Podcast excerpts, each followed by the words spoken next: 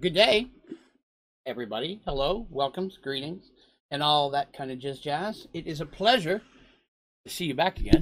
Boy, I hope this webcam's working. I should, or the cam's working. Okay, it is good.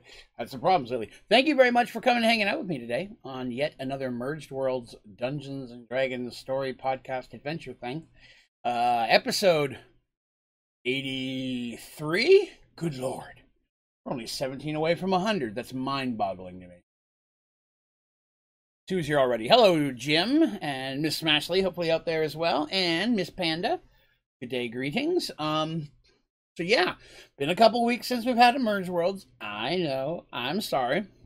I had some uh, dental surgery stuff done that uh, delayed it a little bit, but uh, back now, and we I don't I, I don't foresee any more uh, issues with getting right back on its uh, every other week schedule again. So pretty excited about that. So this week and then two weeks and two weeks and two weeks, all back and forth. Um, so hello, hello, Michael and the MT as well. Good day, welcome everybody. Um, so today's adventure, um, we are going to be continuing where we kind of left off with the uh, artists group again. I would like to stress very much that while I am calling it the artist group, uh, it does not make artists the most important person. Uh, it is a group. They are equally as important, but it's just easier to ask, say them by a person. You know, hello, Mr. Terry. Greetings, sir. Um, now I believe that they will encompass the majority of the stream today. Um, although we will not be looking at Seraph's group until next time. We get to Seraph's group, that one's going to last a while. The, the part of the story that we're at now, um, for him and his friends, uh, it's going to take a, several episodes of telling, and I don't want to. I don't want to bounce back and forth in the middle of that. So we're going to be staying with Sarah for at least two, to, if not three, episodes. So uh, this will very likely be the last one. Artists group for a little while. Hello, Random Games. Welcome. Um, and then at the end of that, of today's uh, artist C area storyline, the uh, Caradon, you know, Caradon that they're in right now, um, we will be doing a little bit of extra story, a little side story that's been popping up now and again. We'll be doing the next extension of that. Chucky milk. Okay. So we will do uh, I don't think you remember me. I changed your name. If you change your name, possibly not. but hello, anyways. Uh, so I will start with a little recap, as I like to do. Um, if you will remember, I'm going to recap a little bit more than normal because it's been a bit. Hopefully, most people are caught up on the episodes. If not, hopefully, I won't be giving anything super big away. Um, artists, Maeve, Ran, and Petal have been chasing after Seraph, Deacon, and Mugen, trying to catch up to the friends to help them on their quest to find Dina of, of Seraph's life. Um, it was uh, at one point in the story where Princess Artis made known that the artifact that she carries is in fact an intelligent artifact created by the goddess of light um, named Quintius. Quintius being the same young man that Artis had run into several times uh, back in Serenity Keep recently before they had left, as well as multiple times as a child. He was also took a child's form and, and played along with her as a child. Uh, that he is an artifact of the light, and she has been chosen to be his new wielder. Very powerful artifact, although at this point he has not given a lot of information on what all he can do or is capable of. Um, literally, he he gets directions from the goddess of light herself. Not like she pops in and says, "Hey, Quinny, how you doing?" Oh, pretty good. You? It's not like a conversation. It's just suddenly he knows what it is he's to tell or to share. So when he says he doesn't know something, he, he does not know it because it's not been made known to him yet. Um, and advised them that they had to head north to the kingdom of Caradon there was a darkness growing, or I wouldn't just say darkness or or a problem, right? Something was growing there that if it was not dealt with, not only would it rise to become a major issue with Seraph's path, big thing that he's on right now that could decide the fate of the world, but also it could bring about the doom and death of everyone they know and love in Serenity. So they decide. Oh, they also find out the whole purpose about Seraph's path, and that one day he'll have to make a choice. That there's going to be peoples and things and stuff out there trying to change that or stop him from ever getting to that.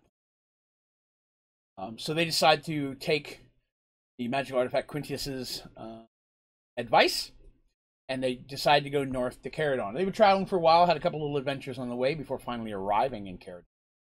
Um, Artus is the only one who can see or hear Quintius um, when he takes a physical form. I'm not sure if I ever clarified this, but it's something I want to clarify. He never speaks to her without being in physical form. Hush, Bobby. Oh, Midnight's crying a lot because it's storming again. Oh, by the way, if something happens and I suddenly mysteriously disappear, give me five minutes. I'll be right back. It's been storming for a couple days here, and power flux, I will get back on. If I get kicked out, back as quick as I can. Um, but uh, Quintius always appear. He doesn't speak just telepathically. Like he literally pops up and she'll hear him speaking, even if he's standing behind her. But no one else ever hears it. He can hear everyone around her. Anything she can hear, he can hear. Anything she can see, he can see. And he has um, a bit more limitation. He can see a, you know, a little bit more. Um, for a magical sensing type of thing, he definitely can sense much further. But he can't tell her what's behind a door that she can't see past. It. Uh, he has um, line of sight with her or the artifact that he's actually a part of. So if something happens and she leaves him in a bedroom and she's walking around and someone breaks into that bedroom to steal stuff, he can appear and be like, "Hey, just someone in this room right now. This is what he looks like." You know, they can do that because it's in sight of the artifact or artist. Uh, but he can't say this is happening 25 miles away, kind of thing. That's, that's a little, little bit more limiting. Storming there too. Yeah, we had a little thunder. All my kitties have been hiding. In, uh, Buffy was hiding under my bed. Pan. Uh, oh my god, I'm just I'm tripping all over myself. They're all hiding under couches and futons and stuff today, except Midnight, who just you know is chubby, cries all the time. and T says, "Jealous, love a storm too." Well, well, Texas, yes, I understand that. Very hot there. Oh, the content creators I watch are out of Texas and constantly let us know how hot it gets down. It's miserable. So the heroes arrived finally in Caradon on uh, their ship, the Miss Dandelion. Uh, they came ashore where everyone was very welcoming, inviting, very friendly. Uh, they'd heard rumors that this this kingdom did not wish to trade with its neighbors, did not encourage a lot of visitors, except in the area where clerics are. Clerics are always greatly welcomed. Um, and knowing this was kind of their in, because you know they're not trying to lie, they're truthful people. Two of them are clerics of that, you know. Um, and so they uh, they arrive. Everything seems good, and they made their way uh, towards the castle. And the castle, the keep, if you will, is on the far eastern side, Caradon. Um, they were going to have to travel against a mountain range that keeps it very well defended. So they it was going to be several days travel to reach uh, a city that's almost central, but a little bit more uh, east, um, which is the city of Dagon's Hill, um, which is the largest city in the Kingdom of Caradon. That's where they were heading, and then went from there. They would go on to the keep. They had a couple uh, interesting things, issues, situations, events pop up on route to Dagon's Hill. Uh, I'm not going to get too specific on case somebody catch up, but uh, I had to fight together a couple times and do a couple things there. So by the time they finally made it there uh, to Dagon's Hill, uh, they were definitely a bit weary of the travel, but knowing they still have some distance to go. So that's kind of where we left off last time. Uh, is when they're on their way home. The very last thing we spoke about was a one-on-one conversation between Ran and Kip, their good friend, the bard that had joined them early in the adventure, and half elf bard has been traveling with them since. Um, Ran was upset because in several situations he feels like he's not doing a good enough job of protecting artists. Father is a knight helps guard the queen. He wants to be that. He's been raised, hey, my job is to keep royal family, aka the princess, safe. And he feels like he's not doing a good enough job with it. And Kip calls him out on it a little bit. They have a mock battle, if you would, that's not as mock as Rand thought it was going to be. Um, but ended in such a way that Kip made his point that you're let you're holding yourself back to all these rules and codes and stuff you've been raised on, which are fine and dandy, but by doing so, you're letting danger. You have the chance you're letting danger slip through. Um, I can help you with that. You've learned how to fight. You know, you you you're you you know by hands down, you're an excellent fighter. Uh, you've just never really been taught how to kill, and Rand accepts his help in that. So, uh, while we didn't really go beyond that in the story, the big thing to that is is sure enough, Kip and Rand are going to war. They've already been fighting and sparring and stuff together. They've become very good friends, and um, Kip isn't coming at this. I want to stress this. He doesn't come out like, "Now I will corrupt you." It's not anything like that. It's literally like, "Okay, you feel like you're not doing enough. Let me show you how to do more. Let let me help you take that next step that may be a little bit across the line that you've been unwilling to cross." But by doing so, you might be better at the, the main thing you're wanting to do here, your main goal in life or whatever. And you accept Kip's uh, help with that. Because again, Kip, pretty good, decent fighter himself being a half elf and he's well over 100 he's definitely got more experience than all of them in the world if you will. Um and so you know kip also being a bard slash rogue right which what a bard is has a little bit uh different views on life in, in, in the overall right? So that's where we're going to start after i take one more sip of chalky milk the colder the chalky milk the better. So I, warm in here. I got to get it before, or before the Chucky warms up. All right. So when they make it to Dagon's Hill, uh, there's a reason it's called that. It's literally a very big hill. And when I say big, I want to clarify not high, but large. So um, the road literally starts an incline, and it, the, the hill itself has probably slightly sharp edges, it would it'd be uncomfortable to climb it, but it's not impossible. And it's easy to tell that the the hill has very been flattened off and such in many areas at the time. Um, very early on, when the original town was made, how many hundreds of years ago, uh, this was a good defensible position, being from a raised position where it's lower all the way around. Anyone attacking the city would have to be coming upward. The high ground matters for reasons. I mean, everybody, everybody knows I've got the high ground, Anakin, right? Like everybody knows high ground is a benefit. There's many reasons for that, which I guess I could talk about sometime if, if people don't quite understand why. But literally, high ground is beneficial.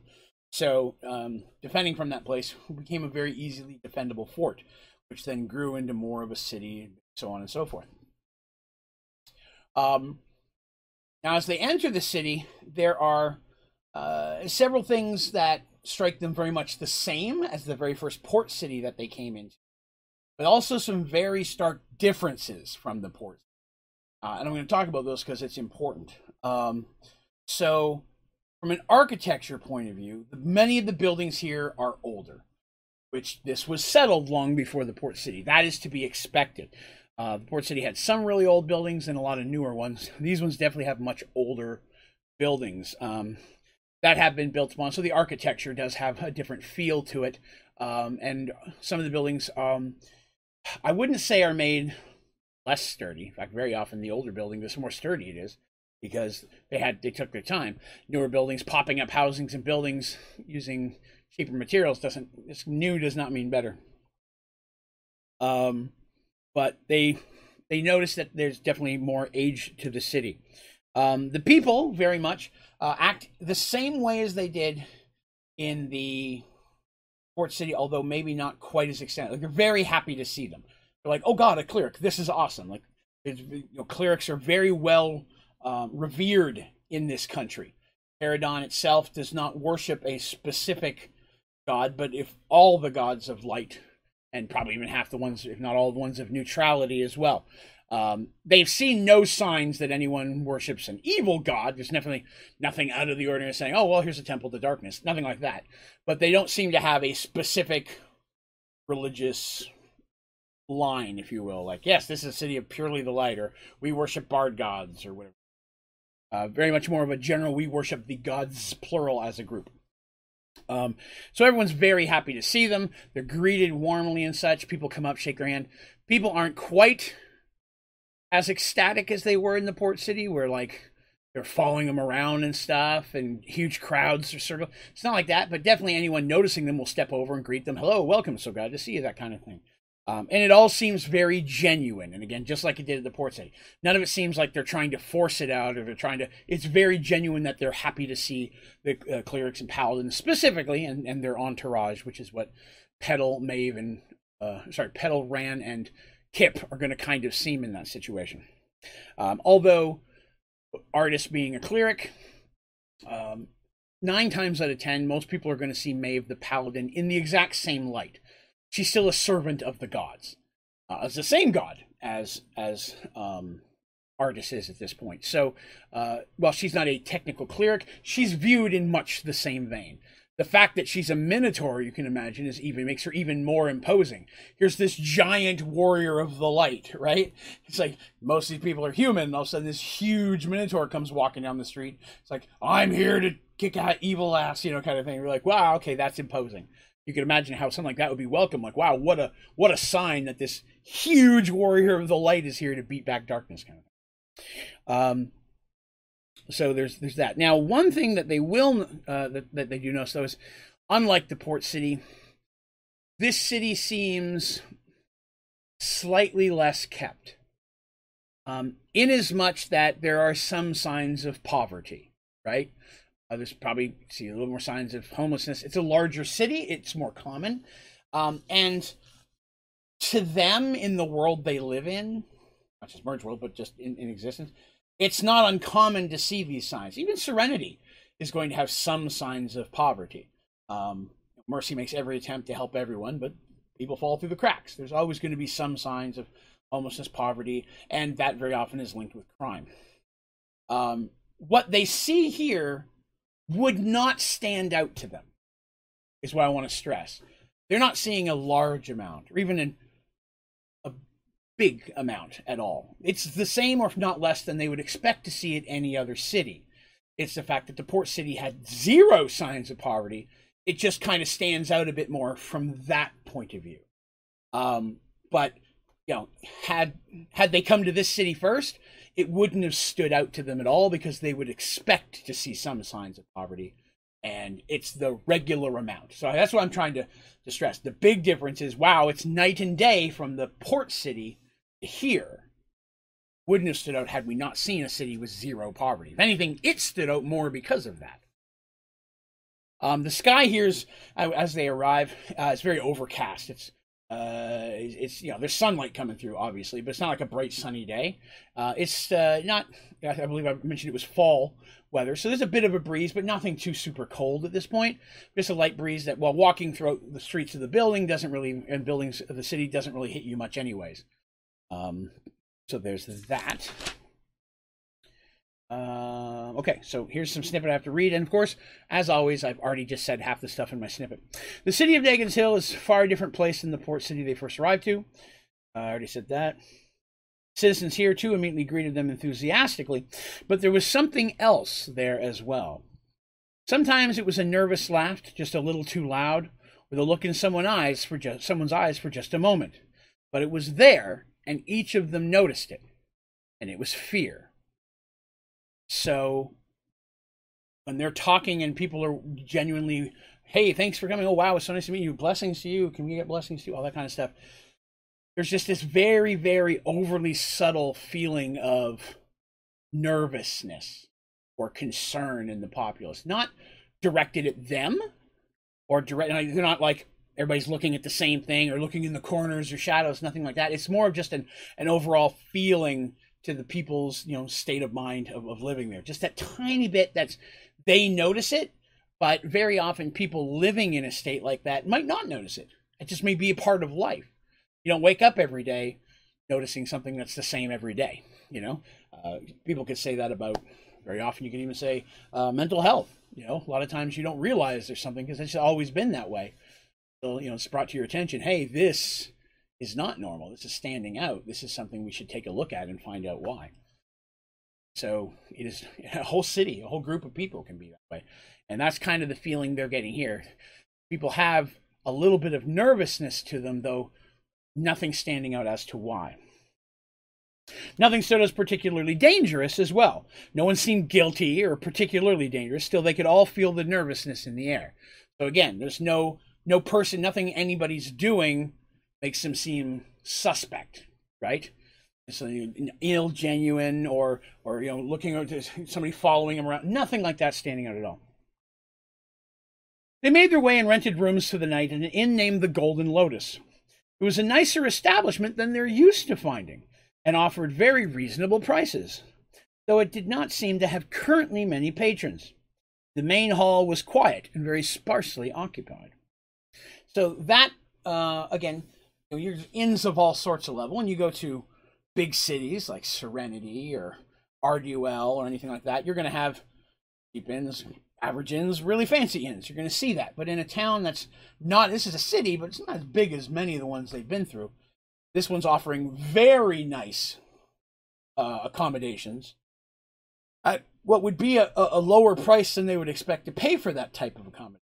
But the the inn itself has clearly been there a very long time. Um, again, the city is majority, if not all, humans from what they've seen at this point. They haven't really seen any of the other races uh, making a presence here. But it's it's uh, a very nice place, but hardly anybody staying there, which at the same time is not completely out of the ordinary, especially if it's a city like this. Don't really encourage visitors, right? Not a lot of people coming through the city. Not going to have as many people staying Um, now, they'd arrived midday and decided to spend some time looking around. Uh, they decided to stay together until they could find the source of the city's odd sense of concern. Now, you remember in, in a lot of the other places that they've stopped at, they've split up and gone and looked to see what they could find in different areas. But that that feeling of eh, something's wrong here, they all get that. Even Petal, even Petal can be like something's weird here. It's not fear. She doesn't feel fear, but she's like something feels weird. And as a maid, she made me a little bit more attuned to, to looking for stuff like that. So they decide to all stay together as they make their way through the city. Now, again, as they made their way down the streets, uh, they're greeted very warmly. Uh, children played, vendors hawked their wares, and the townspeople laughed, smiled, and chatted with every, every uh, with each other. Everything was frustratingly normal. And, and you, you and by that I mean you can imagine when you're looking for something, you can feel there's something there, but nothing stands out as strange. It's hard to find what you're looking for, right? It's for people who are looking for that, it's gonna be frustrating. They can't find anything. It seems so normal. Kids running the street playing games and stuff like that. Um, now, from what they've learned from talking to people and questioning things, they've learned that it's about two more days travel to meet to make it all the way to the castle. Um, they're able to purchase some maps of the area um, in a shop that was a map shop and such who doesn't really clearly see a lot of business uh, with very little travel and, and them not being partnered with trade with many areas outside of their kingdom. They don't have a lot of knowledge of what the outside world really looks like, nor need to have maps of those they were able to get a few maps of the local area uh, relatively easily. Um, they now in the in the city, of course, there's plenty of different businesses that you'd expect to find: butchers, tailors, all good stores. There were no major businesses or anything that stood out. Um, nothing that showed signs of heavy merchant trade. They do know that there is some trade, of course, done within the cities themselves. There was a market area, know, marketplace, people selling stuff uh, but no signs of any major business or conglomerate that's running all of the different businesses or anything like that. It just seems like very home or uh, you know uh, what I'm looking for. Um, owned and operated. That's it. Uh, people owning their own small businesses. Nothing stood out there.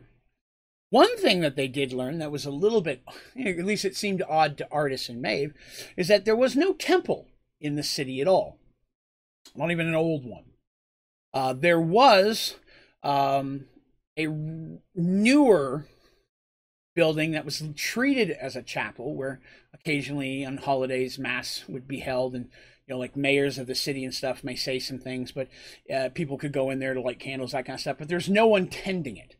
No one tended the chapel, um, and there were zero clerics living within the city. Um, now, this, of course, big red flag to them. For a place that's overwhelmingly, or over, over welcome and uh, welcoming to clerics, and yes, please come visit, and so on and so forth. The fact that there'd be none living here does seem very strange to them. Um, and they ask about that, you know, because why wouldn't they? It's like, oh, really? No clerics at all? You know, no temple or anything? Uh, they learn that the last local priest uh, moved away several years earlier, rather suddenly and in the night.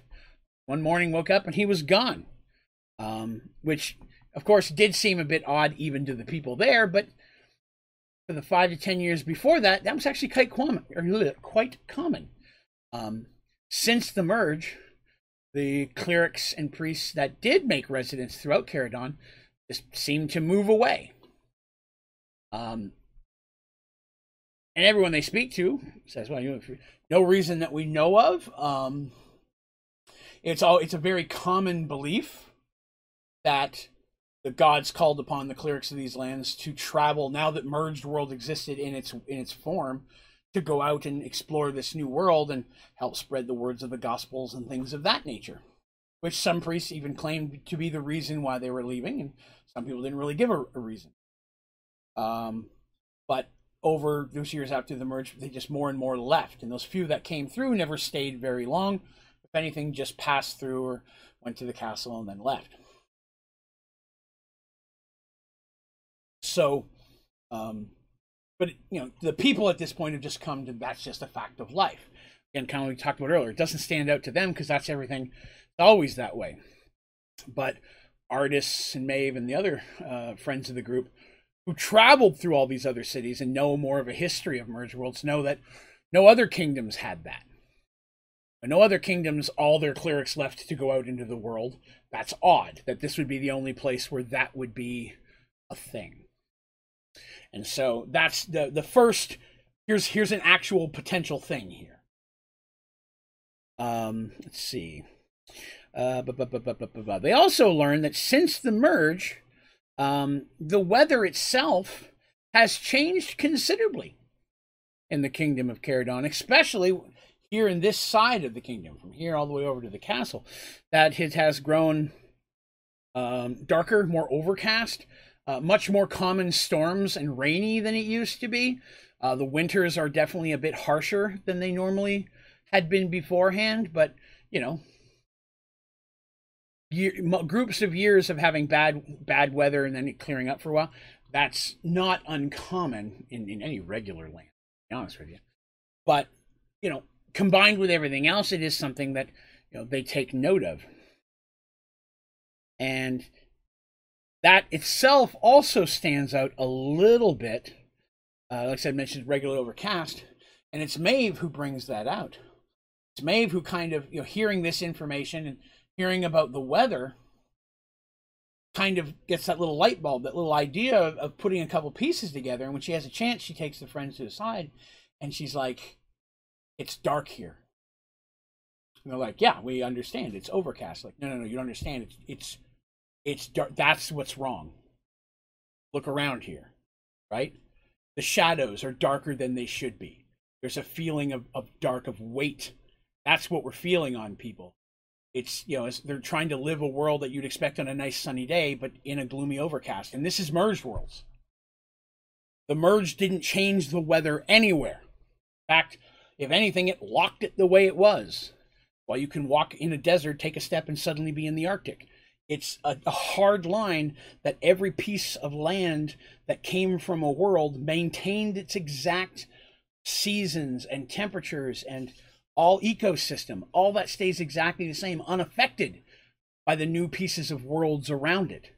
So for this place to have been adequately affected by the merge in that way that they've had no other piece of land they've ever crossed to have that stands out as an issue this is a big red flag. Right? And this is just what they're learning from talking to people, right? Just getting little snippets here and there. The city and the lands beyond just appear to be shrouded in a form of darkness. Maeve is correct, said Quintius, catching Artus by surprise. The darkness prevailing over this land is quite unnatural. I have not been able to find its source, but it grows stronger towards the east, towards the castle and our destination. Artus nodded in understanding. While she'd begun to grow more comfortable around the spirit that only she could see and hear, she was still unnerved whenever she saw someone rock, walk right through him, oblivious to his existence. Right? Suddenly he's there and she's like, oh, okay. And somebody just walks through him. it's going to weird him out. It's hard to get used to that. Him walking through solid objects and they're hanging out and chatting in a, an inn or something like that in their in their own room, and he walks through a table or something, and that that stuff still is that weirds her out a little bit. But him popping in and out, not as bad as it used to be. She relays his message to the others, who also, of course, were not surprised to hear this. Is it magical in nature? Petal asked. And if so, can you tell if it's magi or clerical based magic? Quintius, of course, was able to hear her perfectly fine and answered all of their questions through Artus. Well, he can hear them speaking. He sees Petal. He can't talk to Petal, so he replies to Artemis or to Artus, and Artus passes on that message. Um, I cannot, he said, but it is powerful, and it's blocking me from knowing more. It would take a person or item of great power to be able to hide itself from me so. Of course, this feel good, right? They know that Quintius is a very powerful artifact, even though they don't know much about him, what all he's capable of. Done a couple things so far that have shown he's got some serious juice. But if he's powerful, then they've got to assume something as, or if not more powerful, is out there blocking him and keeping him from being able to find and sense more. Because again, like I said, he can't see directly or hear directly outside of the range of the um, staff. No, yeah, scepter that he that he is. He is actually a scepter who has a human form that he can take illusionary wise or what artists can see, but he has the ability to sense and check for things. He's able to sense this magic that's going on. So they go ahead and, you know, they're like, all right, and they continue going around and they spend several hours going around the streets. And all this took place over several hours. They bought a few things here, chatted to someone. Probably a couple times somebody came up with a toothache or an ingrown toenail. And they're like, here, let me bless you and see what I can do about that, even though they're not healing clerics. Uh, that's always common for any cleric who might have some sort of healing ability. And Artis has very minor healing ability. Maeve has a very minor healing ability, but hers hers is hers is a little better, but she can use it less often. She's got a lay on hands ability, which is quite common for a lot of paladins. Um, and lay on hands normally allows you to directly heal up to a maximum of a certain amount of hit points. You have to physically touch the person. Um, and you can only do it once in a, usually in a day or a certain period of time. Um, a clear a, a, paladin of healing, which is one of the most rare paladins, to be honest, um, would have a stronger lay on hands. But now you, but in that situation, you've got a paladin who doesn't kill at all. we just don't play that, you know. Uh, Templars do what they have to to protect. That's that's different. But a paladin takes, you know, paladin takes the rules of their faith to the extremes in almost every situation. Like I shall not kill. I'll carry a club and I'll beat the snot out of you, but I'm not going to kill you. You know, so there's you're going to find for like a clear a paladin of healing in the rare situation one exists, they're using weapons that are much much less damaging in capabilities. So something to throw at you. But uh, she does have a but but Maeve does have a lay on hands ability, as do most paladins of type. Even even evil clerics can have a, a healing ability.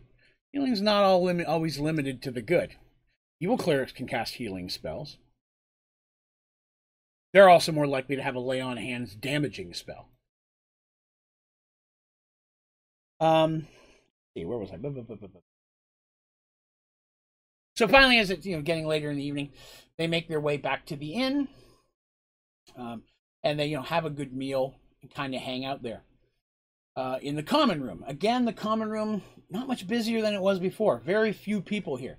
Probably one or two travelers who are taking advantage of the low prices to stay in a nice place. The few they see appear to be more local farmers or something that might be traveling, bringing stuff into town, getting that opportunity of low prices. Um, kind of, you know, for a place like this, the average person normally wouldn't be able to stay. So, well, you can make advantage. The food itself was good, but it was also, like I said, just quiet in there and very little opportunity to talk to anyone or gain any information. In fact, the only person they really have a chance to talk to, other than a you know a couple maybe barmaids who bring by the foods and stuff, who aren't really helpful, with any grand scheme information, uh, is the innkeeper himself. Um, gentleman named Douglas, who's who'd owned the inn, uh, has been in his family for at least a hundred years. Um, and you know, conversation there leads a little bit more to the castle itself, where he lets them know that it's actually very few people ever go to visit the castle anymore. I mean, there's city, there's guards, and the, the, there's a military and army of the of the country and patrols so in there go back and forth but it's rare that just the average joe goes to the castle anymore just because there isn't much need there's not a lot of there's not a lot of fighting infighting inside the kingdom itself. And although our heroes here may have run into a little bit of uh, problems with being attacked, that type of crime and stuff is very minimal. There's just there's not a lot of reasons for people to have to go uh, to the keep, and for small things like disputes of local land or whatever, majority of that can be handled by a local mayor or, or, or town leader of that nature. It's only on during major issues like murder or something like that where the king is has to you know hold trial himself and, and make a decision that that type of thing ever happens. And it's it, he says it's been several years since he himself has ever had any reason to go up there. Although you know people do. They, they people from the castle come here and, and buy goods and take it up there so they got food and stuff and people deliver it there from the different farms around the castle. You can imagine they probably got direct farms who all of their produce meats and cheeses and butters and all that stuff goes directly goes directly to the castle Castle buys all their goods, which is kind of common in a situation um, of this nature when you have, and this could be even in Serenity, right? It's like we're okay, we're there are 50 farms within a this many mile radius. We need everything they make, so we're going to offer them a good price, and they don't have to go to market every year. Or maybe they're even the land is owned by the castle, and they hire people to work it like you work this land for 10 years, we get everything you make, and at the end of 10 years, we give you your own piece of land where then you can go out there and we'll offer you at that point a good price for your products. You can sell it to us, or you can take it to market, sell somewhere else. So, you know, because army, servants, royal family, whoever else is involved in any city or keep or castle is going to need a decent amount of food and supplies. So, having farms where all the goods come to them benefits. Now, of course, in some more shady kingdoms, people may not be given a choice, right? we'll give you two pennies, bring me all your stuff. And they have no choice, they have to take it. Does not, not, does not seem to be the situation here in Caradon. Um, um, um, um, um, um, where was I at? I'm got lost. One second. Right. So again, he's he said he's had very uh, he hasn't had any reason to go to the castle himself, even though they do have little things on holidays. It's more for people who live at the castle, so he's not really had any reason to go. Now, when Rand asks if if the innkeeper has heard of any strange tales of the castle, anything strange or unusual in that area at all, the innkeeper gets very clearly nervous and quickly makes an excuse to excuse himself. He doesn't really answer the question. He's like, "Oh, one more, I got to check on bread in the oven or something like that," and he excuses himself. Just doesn't seem to come back to chat anymore. At that point, the barmaids seem to be bringing their drinks and food directly instead of him. So once they start to get to some specific questions of things out of the usual, clams up. So is it that he knows something? It's hard to tell.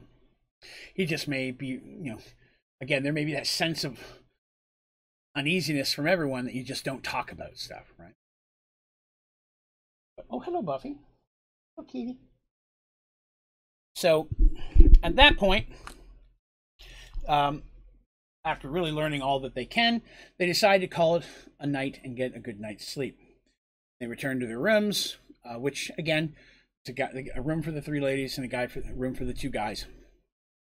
Uh, they save funds. Plus, uh, for safety's sake, usually best not have, have them completely separated.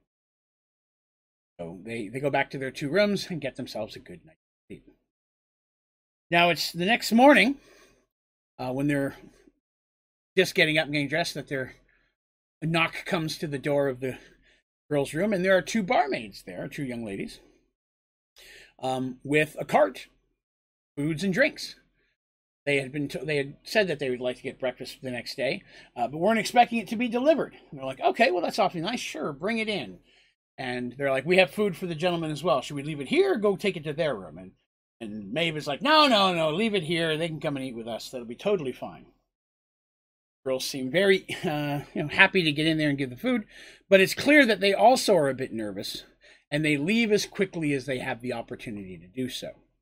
Um, now, that doesn't necessarily mean that scared of anything in particular. Again, even though she's a paladin, she's also a Maeve. Maeve is very big and scary to people who have, may have never even seen or heard of a Minotaur before, right? Nothing like that here. Any type of alternate race would seem strange, but you get a Minotaur walking in here.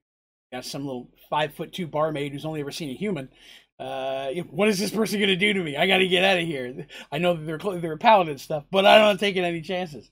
So Maeve is is awe-inspiring, both good and bad ways. Uh, Petal goes over and knocks on the guy's room. They're about ready, and they come over and join them for something to eat. The food they get is, is, is very good. In fact, very fresh. Good fresh fruits in there, meats and cheeses. Uh, a lot of delicious things to nom on for breakfast. Maybe even some pancakes something they'd not had many times in their life. And Maeve is ec- ecstatic to find pancakes. What this this whole maple syrup thing it boggles her mind. She must learn more about it. But uh, they're sitting there and they're chatting, and you know, uh, while they're chatting, of course, the the thought comes up.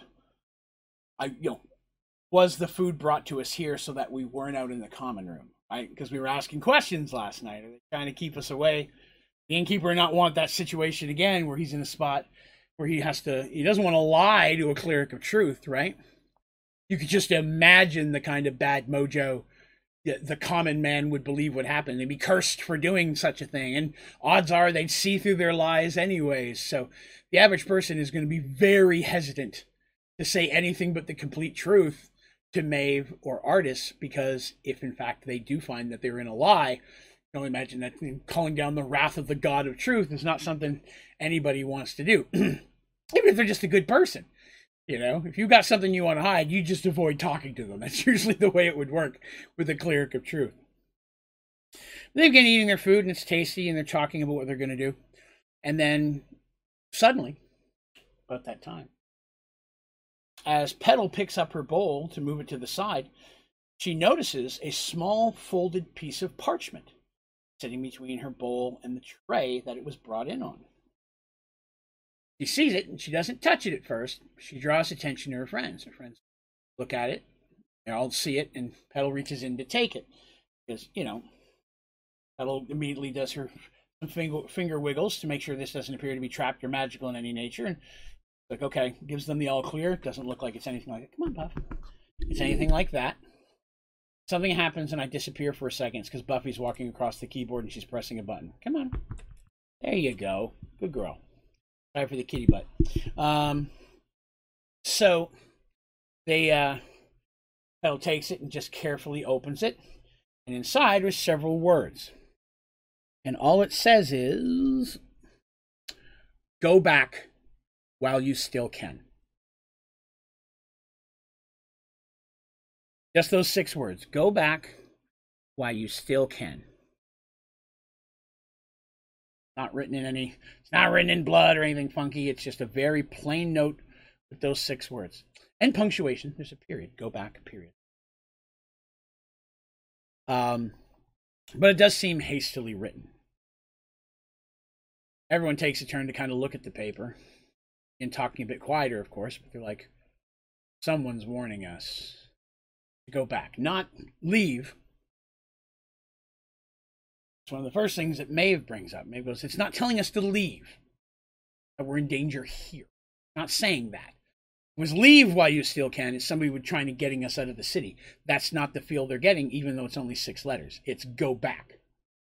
Do not continue forward. It's more of the what the feel they're getting from this very short um, message. And if there is, in fact, a problem that people are loath to talk about, it's clear someone has taken initiative to maybe even put themselves in possible danger to give them that warning. This definitely brings them great pause, makes them consider their next plans and what they're looking to do. It's again Maeve that speaks first. Um, Maeve is even more determined to carry on now. Doesn't even doesn't even have any inkling of slow down. Hell no, this makes me want to move forward any, even more. Right? Maeve immediately says there is a darkness here. We are servants of the light. Maeve talks like that a lot. Artis talks like a cleric, but Maeve speaks of the higher ideals when she can. Like we are we are servants of the light, and if there is a darkness here, it is our duty to find it and destroy it and save these people or protect them from it.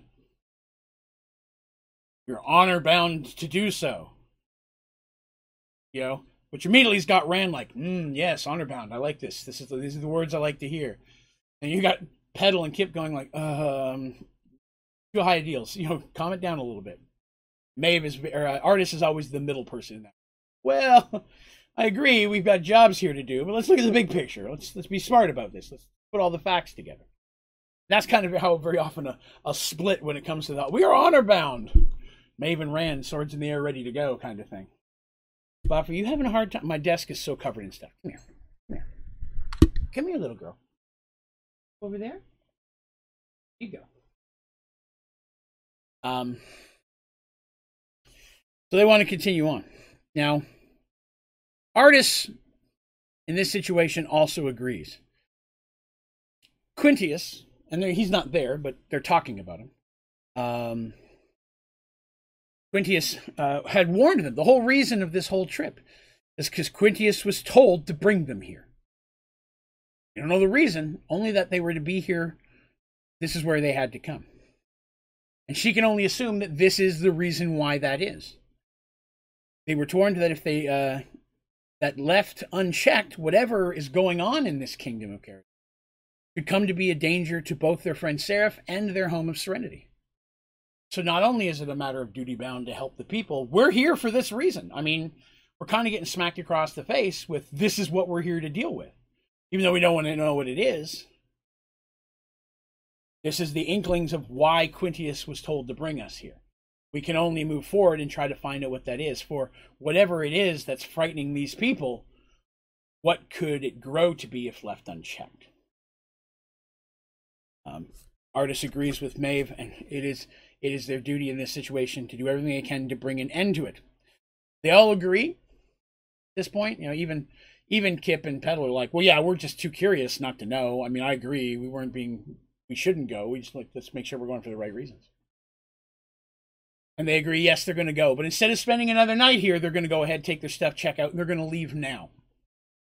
There's no time to waste in this situation. They don't really feel like they're going to learn a lot more here in this uh, town of uh, Dagon's Hill, if you will. Um, so it might be in there. you know, it, it's best let's let's move on. Let's hit this head on. Let's not give it any more time to grow. So they do in fact pack their gear after eating. Petal takes a moment to say a few words, and the little parchment in her hand bursts into flame and just immediately goes into dust. Just kind of falls, and then she tosses the wafts into the fireplace that's in the room. Definitely don't want to leave anything there that might draw attention to the person who is trying to warn them. And so they go ahead and goes ahead and, and gets rid of that. They pack their stuff. They go down. They check out, and they leave the city. And people wishing them goodbye again. Fairly well. Have fun at the have fun at the castle. Things like that. You know, and people are saying that with goodwill, not with anything negative. But in their minds, they're like, no, we're we're not just going to visit now. We're heading there to find out there's something that way. We got to find it and we got to fix it. So the road to Caledon Keep um, was clearly once a beautiful road. Not just a road, but very well kept.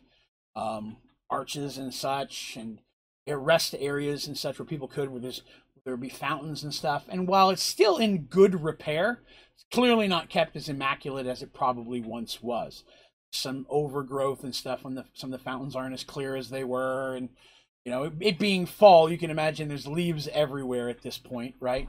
So they're dealing with no one's coming through cleaning it, like like you'd expect someone to be walking through with a leaf blower, anyways.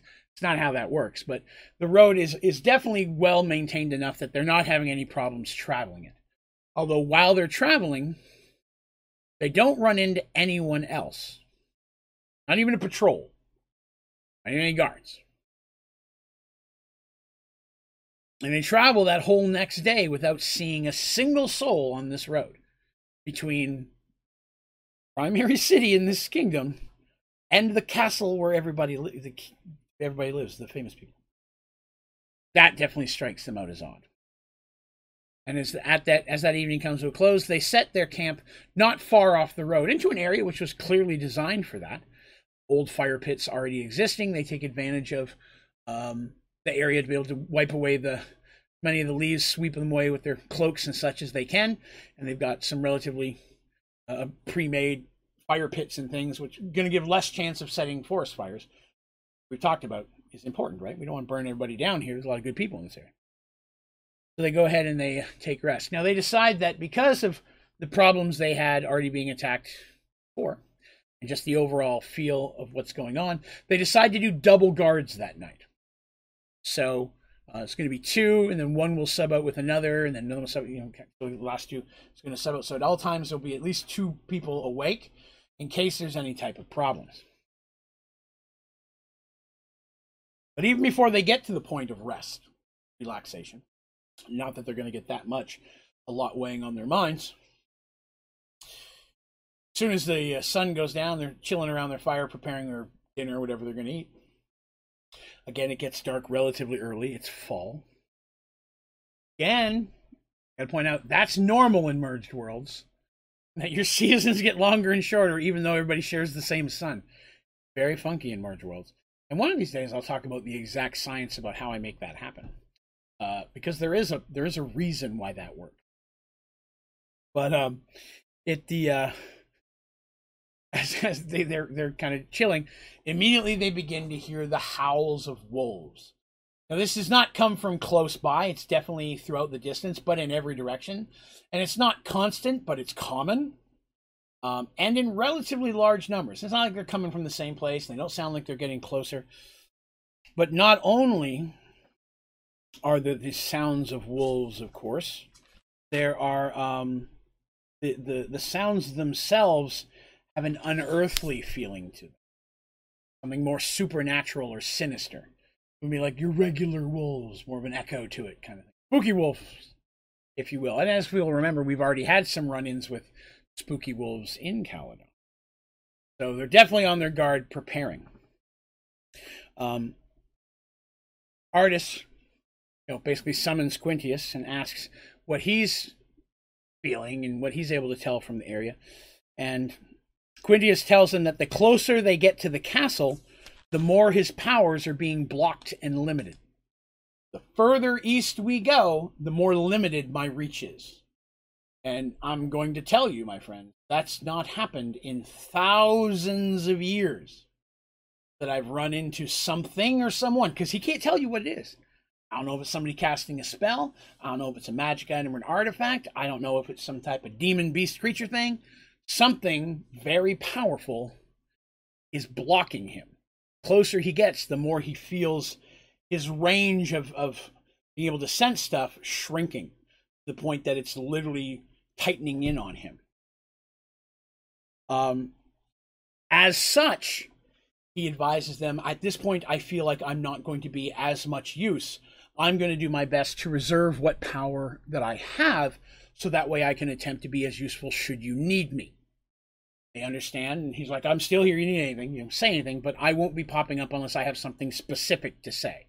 I'm going to conserve what strength I have to be able to help you fight whatever is imminently before us." Because Quintius agrees that while he's not been given anything specific, knowledge-wise, from the gods, he too believes that this is why they're here. He's like, you know, for something to be able to dampen my abilities, that's something powerful, and it's not something in the side of the light. So clearly the goddess of light would not like that whatever is doing this is existing. Probably is the best way to say that. So they get through the night though without any actual incidents. They're not attacked. Nothing weird pops up. Although the howling does start to die off later into the night. By the time it starts to become early morning, it stops completely. Um, it never gets closer, but it never sounds further. You know, but it's never like from the same spot. It's almost like things are moving around. It's not getting closer or further. They're just kind of staying at a certain distance which they're subjecting. Is it possible that whatever's blocking Quintius knows that they're blocking Quintius? Right? It's not just a, they're, they're specifically trying to do that. Whatever they're using is not letting it get within his range because it doesn't want to give him anything. So the fact that something might know Quintius exists as well is also unnerving. Makes Artis even a little bit more protective of it, and she's determined at this point she's going to keep it tucked in underneath like her armor robes. She has a belt and stuff. She's going to try to keep it a bit more hidden and not draw attention to it. We're up to this point. She's pretty much just had it tucked into her belt because um, she wanted Quintius to have as much visibility, if you will, or range as it could. But that's still somebody walking around with a gold, platinum, and silver um, scepter. That's worth a small kingdom. You know what I mean? I That is asking for some trouble. And Kip has been very much against her leaving it out in the open. Kip's like, listen, I'm going to tell you how I know. I was a thief. You totally do not want that just hanging out like that. You are anybody with negative ideals is going to be drawn to that because that could set people up for their whole life hawking that thing, especially as even not even knowing it's magical. It is you know, finding out it's magical, get it in the wrong hands of somebody could be even worse or more valuable. So she decides to finally heed his advice and keep it hidden from this point. But the next day they continue on. It is early to mid afternoon before they finally start to come in range of the castle itself. Now, the castle of Caradon was visible from quite a distance, as it was built up and into the edge of the eastern mountains. Okay? As they're traveling, they're seeing the mountains in the distance. They've seen them since the city. They're very in the distance, but they're getting to the base of this mountain range that for them it's in front of them, right? We're looking at the map here. Let's say this is the map, right? For you guys, this is east over here. Okay? The mountain range goes down along the southern border. Right? So the kingdom of Caradon is completely blocked in on the south and east by mountains. No one could attack them that way. On the west is the river. Some would have to cross the river where those port towns are, would have to come in that way. And then along the north, there's a giant crevice, a crack open, which you talked about why that's there magic and stuff back in the day. Um, and so it's be very difficult for an army to come from the north. It makes them very defended, but it makes them very isolated. But the keep itself is built up and into the very edge of the mountains just as you're getting into it for defensive purposes and because there's, you know, it's a snazzy place to build. So there's that. Uh, this also this made it quite easily defendable since it could only be reached by the west, and the only road running through it ran through a narrow pass. So the mountains themselves kind of close in. They're going to go through a narrow pass into almost what would be almost like a, a, a valley or cul-de-sac in the mountains, and it's built up on those mountains. So there's mountains kind of on all sides of it. You have to go through that pass. It's very, very easy to defend. And for someone like Rand, Maeve, and Artis, people who are going to be trained somewhat in war, even more Maeve and uh, Rand, to be honest with you, in the actual defensive of stuff. And of course, Artis gets some of that training too. She's going to be a queen one day um, they they can see, wow, this is a very good spot for a castle. It would be nigh near impossible for a force to just march up in here and take it. It would have to be a very serious siege, and it would take a very long time. The castle itself was large and foreboding, and in good condition, though it was easily the oldest building they'd seen. Many sentries and soldiers walked its parapets and stood on its walls, and at first glance it seemed quite ordinary. It's important I put that in there, right? They can see people standing up there walking around as they're getting closer. They're not, and as they're going closer, no one's trying to stop them. They they don't have guards aren't rushing out kind of thing. They're just making their way up the road towards the castle. They can see people up on the walls, so it's not like it's all ghosts and stuff. There's people living in there, right? I've had a couple people say, oh, maybe no one's really living in the castle. No, there's lots of people living in the castle. They just stay there. As they approached the front gate, which stood, stood open and unbarred, a small group of soldiers came through the gate, led by a very well dressed older gentleman. Greetings, said the man. On behalf of the king and the royal family, I welcome you to the keep of Caradon. I am Brendan. Brendan. Brendan Fraser. Brendan. I am Brendan, the king's herald, and if you will allow me, I shall take you to meet him. He has been expecting you and is quite eager to meet your acquaintance. Good news, bad news time, right? Excellent. The king would like to meet us. This is going to be easy to get in here and see what's going on. Bad news. He knew we were coming. They didn't pass a single person on that road in almost two days. Someone come from the city before them, somebody come even before that. Was magic afoot? He knew they were coming. And they question it. They're like, really? He knew we were coming. And Brendan laughs and assures them that little happens within the borders of this kingdom that the king is not aware of, for he takes his responsibility of protecting his people quite seriously. But please, if you'll allow me, come. I will take you to see the king. The guards, I mean, they're looking at them. They look like regular city guards, or you know, king. You, you expect to find a kingdom, well armed. Uh, they clearly looking from their gear. They know how to fight. They're, you're, you know, from a military point of view, the way they're walking and handling themselves, they don't appear to be on alert like they're afraid of Artis and friends. Uh, but it's clear that they carry themselves like well trained soldiers. Maeve and Rand kind of look at each other and both get a little bit of a smile because they're like, we could totally take these six dudes. Like, I guess Maeve and Rand are like, yeah, we could take these six. Even without the rest of our party, Maeve and Rand are like, we could totally take these six. And I want to draw that out. I want to, I want to put a point to that, uh, uh to specifically. a lot of times, Rave, or uh, Rave, wow, what a great name to combine them. Mave and Ran, they'll do that kind of thing. They'll be sizing up people, look at each other, and be like, mm hmm, mm hmm these guys have fought a few battles now. They've been out, they're trained. They've not fought a lot of large scale stuff yet. And it's quite possible that sometimes their assumptions of what they can and can do might err on a little bit side of egotistical. They do have a very high opinion of themselves and their abilities. Even when Rand's kicking himself for not doing a good enough job, still has a I was raised by one of the greatest knights in the world. My father, you know, and Maeve was like, Lord, I've trained under this paladin and my father's Darsh Fohammer, and the Lord knows I know how to fight. You know, I was chosen by the gods. And that right there is something that they all have had to deal with since Quintius first made them aware he was a magical artifact. They've been chosen by gods in this great game that the gods are playing right now. That's a lot of weight on someone's shoulder, but might make someone feel a little bit uh, maybe too untouchable. And it's something that Artis sees them do that she's not happy with. And she's tried to gently call it out a couple times, like, guys, stand you're sizing up the opponent's potential, and that's great. That's what we're supposed to do. Let's be a little more, careful. let's not run in gung ho. Let's make sure that we're capable of doing things we think we're doing.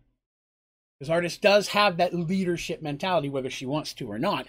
And even Maeve, who they see each other as 100% equals, Maeve will very easily step back and uh, succeed to Artis's thoughts. Artis thinks we should do this. Maeve's like, okay, then. I'll, unless she's directly opposed and has a reason for it. Very often, like, okay, fine. Whatever Artis chooses, I'm good with. Because she sees that this is the voice of our God. Maeve was told that, remember? You will be, Artis is going to be my voice, and you are going to be my fist.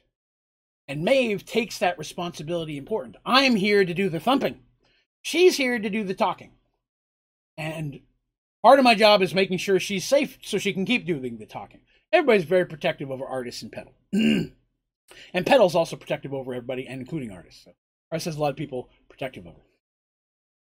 But you got to be careful, because this may turn around to bite these young adventurers in the booty at some point or another. Now, the castle again is just walking through the open corridor in the very first courtyard.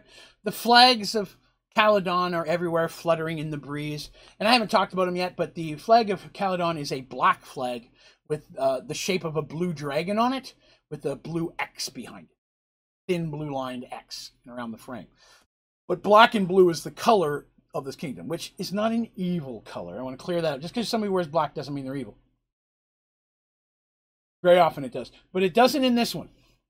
Okay? Rand's armor is all black. 100%. So just throwing that out there. Uh, again, the castle's in very good. Once they get inside, it seems much better repair than even the outside did. And they're led through several well decorated rooms and corridors. Signs of wealth are everywhere. Well kept, very high quality suits of armor, like you'd expect in a castle, trophies on the wall, big um, uh, banners and tapestries that are definitely would be worth money well made or hang on the wall depicting battles and sceneries and such. Uh, it's definitely a wealthy ca- uh, castle. They're not living in squalor by any means. Well, they're finally led into what is clearly the, the, the main ent- the main room, right? The throne room, if you would. And of course, in many castles, the throne room also doubles as a meeting room, a banquet hall, so on. And as they as they enter into the room, they all have practice living in court, except Kip, they have to kind of, oh, stay here. The herald steps forward. He's already asked their names. They've introduced themselves to him. He steps in, and you know they only had to give it once. Heralds are known for this. They know the herald, you know, introducing Princess Artis, daughter of Mercy Harrington. Uh, they gave their lines because again, they're being truthful here, and like plus they're thinking, hey, technically Artis is royalty. Walking in that might help level out a playing field, make the king want to be, you know, little bit more forthcoming in assistance or information. Because they have no reason to believe the king will not be. Err on the side of caution. And so they go, and they, it reads off all of them what they are. They then get to enter the room, and the herald leads them up towards the center of the room, which is raised dais, which is kind of like several stairs that going up. And on top of that are two thrones.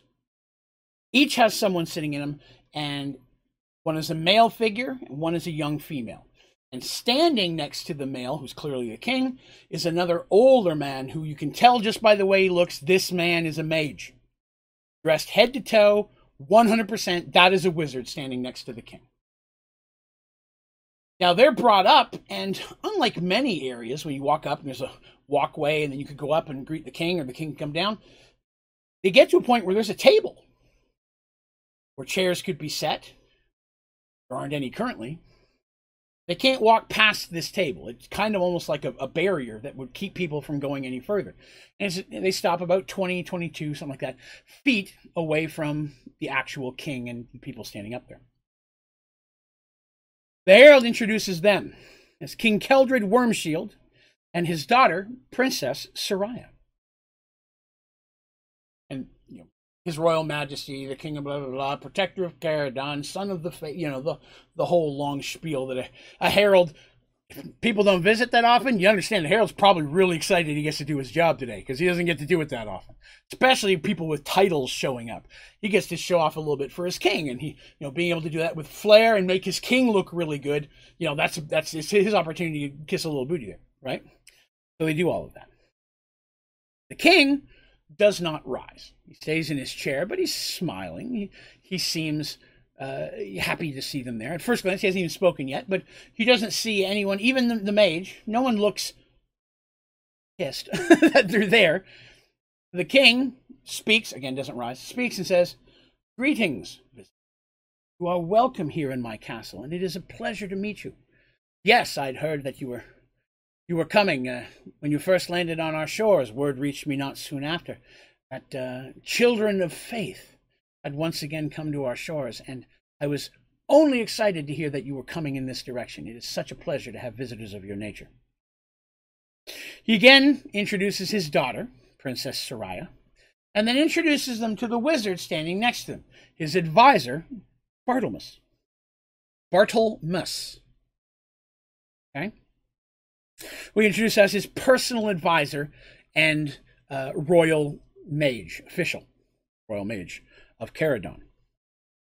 The princess then speaks as well. Um, and she also welcomes them, and it is a pleasure to have them. And uh, it's it's so nice to have them. But you know, just uh, welcome to our castle. Just the basic introductions you would expect for a princess to a princess and friends. But the moment she starts speaking, every single one of them gets the same feeling they got talking to people in that city. She's smiling, she's happy, and she's genuine. There's a hint of nervousness in her voice. Not something they heard when the king spoke. There's just that little hint of nervousness. Something. The king then apologizes for the table in front of them. Says that for several years he's been ill. They're quite careful to doesn't get close to anyone other than the royal family, uh, Barthelmess and, and, and, his specific servants, uh, for fear of contacting cold. His health is ill, is, is has been ill for a long time, and so as such, why it's set up that way. It's not I don't want to be near you. It's just best there's a little space between us because I'm just careful I'm gonna catch something. That's kind of how that comes off. Now, looking at the king, the king is chubby. Not overly so. He's got that little belly of a king who, in his later years in life, has stopped going out and fighting and protecting himself and sit back and relaxing in his keep and has plenty of food and drink. He's got a little bit of belly on him now. But his face seems aged, sunken.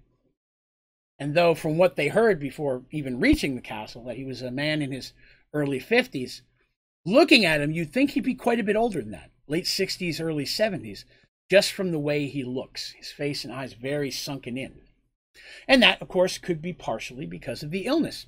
Let's show you what these three people look like. If you're listening on iTunes and Spotify, I will have these up on the website within the next 24 hours as well. Of course, all the new minis are up there. OnlyDraven.com if you'd like to see miniatures of any of the characters I talk about. Many of them are there. Okay. There we have King Keldred Wormshield. And I, I, it was so nice. They've, they've added the ability to put people in chairs now. He's sitting on a, on a chair, a throne kind of thing. I didn't have to make him stand up. He's the the person I got to do that with. King Keldred Wormshield, direct descendant of the king who brought the people to this land, fleeing their oppressors from the north generations ago. Even though it's named Caradon. It's named not after the royal family, but after something different. As you can see, the king, actually, I made him a little chubby, but it's hard to tell because he's sitting down. Um, he's wearing the, the colors of the black, blue, and gold, or the colors of the, the kingdom. He's got a little crown on. Uh, but you can see his eyes is a little sunken in. Even though he eats and drinks, has plenty to eat and drink. You can tell that he's he feels like a little bit of wasting away, which could be very likely because of the illness. Okay? There's King Kel- uh, Keldred. I don't say I say Keldred. Keldred Wormshield. And Princess Soraya Wormshield. Now, the princess appears to be in her early to mid 20s, um, of average height and build. Uh, she does not have any signs of illness or anything of that nature. Um, seems quite pleasant. Again, dressed in the, the, the, colors of the kingdom, which is quite common for a royal family to be dressed in the royal colors of flag and such, you know, wrapped in your flag. And then, of course, is Advisor Barthelmess. Advisor Barthelmess, as I mentioned, uh, does have a staff that appears to be made of green metal that ends in a cobra uh, at the end, which has to appears to be two red ruby-eyed gems. Uh, the rats are just because I wanted to put something in there uh, fitting. Not saying he's a bad dude or anything. Just saying. I want something that was kind of fitting for like a wizard's place. Those could be those could be his familiars, right? Petal's got a rat doesn't necessarily mean bad. I'm just saying you're jumping to conclusions. But that's Barthelmess. Now they'd heard some information about all this, and that Barthelmess had been there for years. Soon after the uh, soon after the merge, Barthelmess had come to the kingdom and had very quickly become the king's trusted advisor and has been living in the castle ever since. Advisor Barthelmess. Um, Barthelmess takes a moment to speak, and he speaks directly to Petal. And he actually comes down the stairs just a couple steps and smiles, not too close because I don't want to bring anything over and get the king sick. but does come down a couple steps and smiles and nods and, and bows a little bit to Petal and says, What a pleasure it is to have another young mage, not that he's a young mage, but another young mage visit the castle. It is so rare we have visitors here, it's special, especially other magi. I look forward to having an opportunity to speak with you and discuss our common uh, interests. That's what our common interests and that of magic itself. Petal is like nodding her head, like, "Oh, that'd be great. Yeah, you definitely look like you've been alive a long time. You probably know a lot." and that's what she says. She's like, "Oh, wow, yeah, that'd be awesome. I, or, I would, I would like that very much. You've clearly been alive a long time. I'm sure you know a lot." And immediately, all the other four of them are like, "Ugh, Petal, come on now, gotta hold that Kender in you just a little bit better. Let the human side come out when you're talking." But she smiles, and, and Bartlemus appears to take no insult by it and just kind of chuckles and smiles. And because, I mean, looking at her, you can see the pointed ears. It's easy to tell she's not straight up human. Now, the king, of course, invites them to stay. Please, I hope that you will stay at least for a couple of days as our guests. You've traveled quite a distance, and I can think of nothing more that I would enjoy than to hear the tales of your travels and what brought you to our great kingdom. It would be a pleasure to get to speak with you or you know, on these matters. And when he does, and at the end of it, he, he coughs a couple times. He takes a little cloth out and dabs his mouth, and they can't see, but clearly he wipes something away. But you know, again, leading to the thought, well, maybe he has some illness here. He says, "I we have rooms already prepared for you, wing not far from here. If you will go with Brendan, he will take you to your rooms and help you get settled, and then give you a, a brief look around our castle, a tour, if you would, show you around a little." And then once that's done, you've had a chance to make yourself ready. I will arrange for there to be a feast, and we will eat and enjoy each other's company. And I can hear tales of the wonderful lands you've been through in your homelands themselves.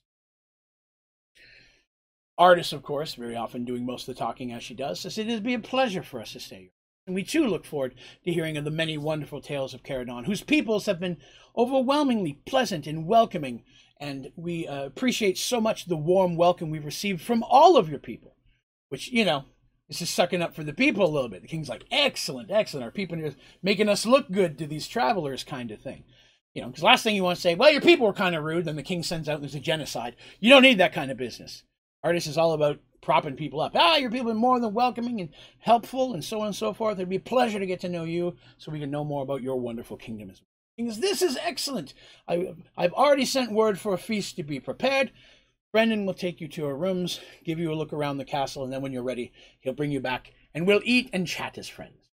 of course, they all bow and thank you and so on and so forth. and the princess waves uh, goodbye a little bit, like nervously, like bye. and Bartlemus smiles and, says, uh, and I look forward to speaking to you too, young men. Petal's like, oh, okay. and then Brendan comes over and they follow him out a, a, side door where they're led not too long, just takes a couple minutes to get there, but they're taken to a, a almost a cul-de-sac of rooms, right? They get to a they get into a, a, room and it's a round room, almost like the end of a of a hallway, and there are doors around there. Okay, there are six doors, six rooms. And they said, We weren't quite sure how many of you were coming. All six room prepared. You may feel free to take the rooms of your choice. This hallway is the only really way in to out to here, uh, but each room is, is good. Um, my lady, I would like to apologize ahead of time, and he's clearly talking to Maeve. Um, we hope that uh, the arrangements we've made uh, are suitable for you, but if there's anything we can do to make your stay more comfortable, please do not hesitate to let us know, and we will make any arrangements we can aka a biggin. Hope our beds will fit you. If you need something else, please tell us and we'll fix it. We're big and scary, and we don't want to make you mad. That Mavis is very used to this. Goes, yes, excellent. That will be fine. And so he leaves into that. They they take rooms and they decide to leave one of the empty rooms in the middle. So Maeve and Rand take rooms on the edge where the, when you first come in through the hallway, they take the room on the left and right. They want to be the first ones to step out to block that corridor should they need to. Then it's going to be Petal in an empty room, or sorry, Kip in an empty room, and then Petal and Maeve. Petal and Artis. Oh my god, I'm saying all the names wrong. I apologize. so, fighter, fighter, rogue, space, cleric, mage. Keep them as far back in as possible. So if they did have to make a stand in this, because they think about these things, they're in the back to do what they need to do. Rand and Maeve could very just the size of the hallway. The two of them could easily hold the hallway because they look at these things. They have to consider their own, especially in a place that they know there's potential danger. I haven't heard from Quint at all since they've been here. But he said he'd only pop up when he had something specific to say, which at this moment Artis is regretting because she's like, well, how do I know he does the difference between he has nothing to say, can't say anything? I may have to reach out to him once everything settles just to check and make sure he still has that capability.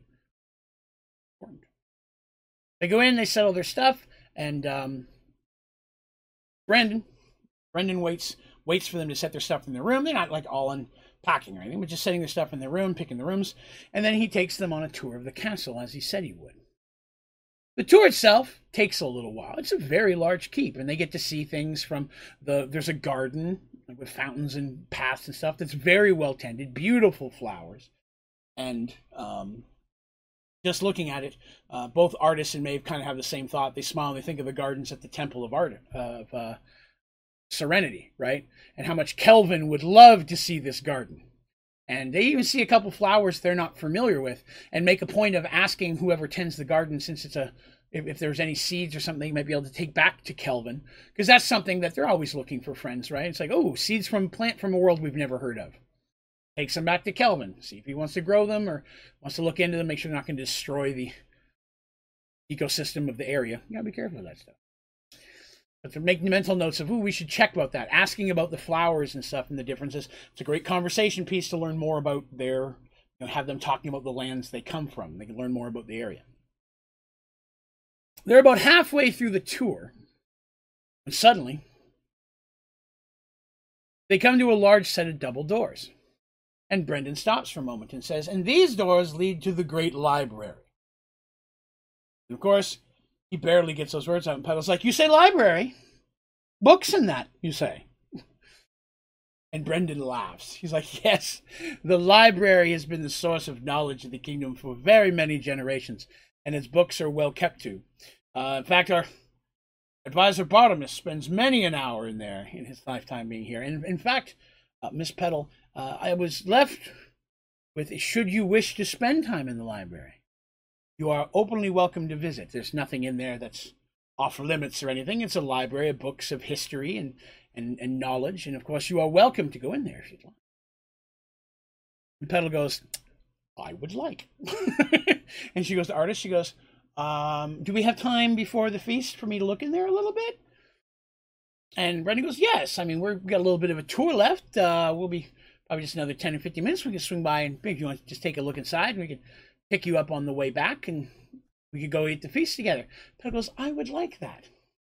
Artis is like, one one moment, please, and kind of takes Petal to the side. Goes, Petal, I'm not sure everything that's splitting up is a good idea right now. Well, we're still kind of new here and everybody's friendly, but we want to make sure that, you know, we're not any problems. Petal's like, I understand, but there might be information in there might help us learn a little bit more about this place that they're not willing to talk. And they're talking like that, all the sides of the mouth making weird faces, thinking they're sneaky because they're new at this, that, you know, maybe they wouldn't know about. Artis is like, okay, well, all right. Um, I can see the logic of that. You might find something in there, even if it's just to look around. But I'm nervous of just leaving here by yourself. And Kip steps up. He goes, I would be happy to stay with Miss uh, the, I too am interested in seeing the library. Being a learned man myself, it'd be nice to see if there are stories, tales, and things that might make a good song or ballad. Right? I would be happy to stay with her if it would make you feel a little better. And Artis is like, yeah, yeah, okay, that could work. Sure. Rand smiles and nods and gives a wink to Kip, like, hey, thank you for that. Because Rand's going to want to stay by Artis, right? He's going to want to protect Petal too, but if it's in a punchline where he has to choose one or the other, he's always going to choose to defend Artis. That's some that right there, that thing, that's one of the biggest troubling points for Artis She doesn't like that. She would much rather he jump in to save Petal or Maeve or Kip. I shouldn't always be the first one. But Rand, there's no talking Rand out of that mentality. So he gives him a little wink and like a nod of thank you, I appreciate that. It's like no problem, it'll be awesome. So yes, would that be okay? And um, Brendan's like, of course, of course. We'll be back in 10 or 15 minutes. Take a look around. And then after the feast, if you'd like to spend more time in there tonight, I'd be happy to escort you back. And like, excellent. So they open the doors, which open very easily, even though they're large doors. Kip has no problem opening them. They swing open lightly. And the room itself is fairly large. It's a good sized library, nothing the size of the Library of Serenity. The one in the Temple of Serenity is massive, and they've yet to find any city anywhere with a, an area dedicated to knowledge as much as Serenity has. Um, Paxawal comes close. Paxawal's pretty close. They take some time to go inside. The others continue on the tour. So Kip and Petal go inside and look around, and it's mostly lit by a chandelier, which like candles on a chandelier, right? And then candles throughout the place. Um, it's not overly bright, but there are tables where you could sit and read. Uh, there's rows of books and ladders you could use to get higher ones. And uh, there's shelves they can see uh, uh, on the on later walls, just lined with scrolls. Uh, and everything seems to be in very good condition. Uh, the library seems that it's kept up well, and it's also kept up where um, there's um, like no dust and stuff. It's clearly used regularly. And even though they're in there, they don't see anyone else. Uh, Brendan had mentioned that there were some there were some uh, scholars who take care of the library. Caretakers is what he referred to them, not librarians. You know, caretakers.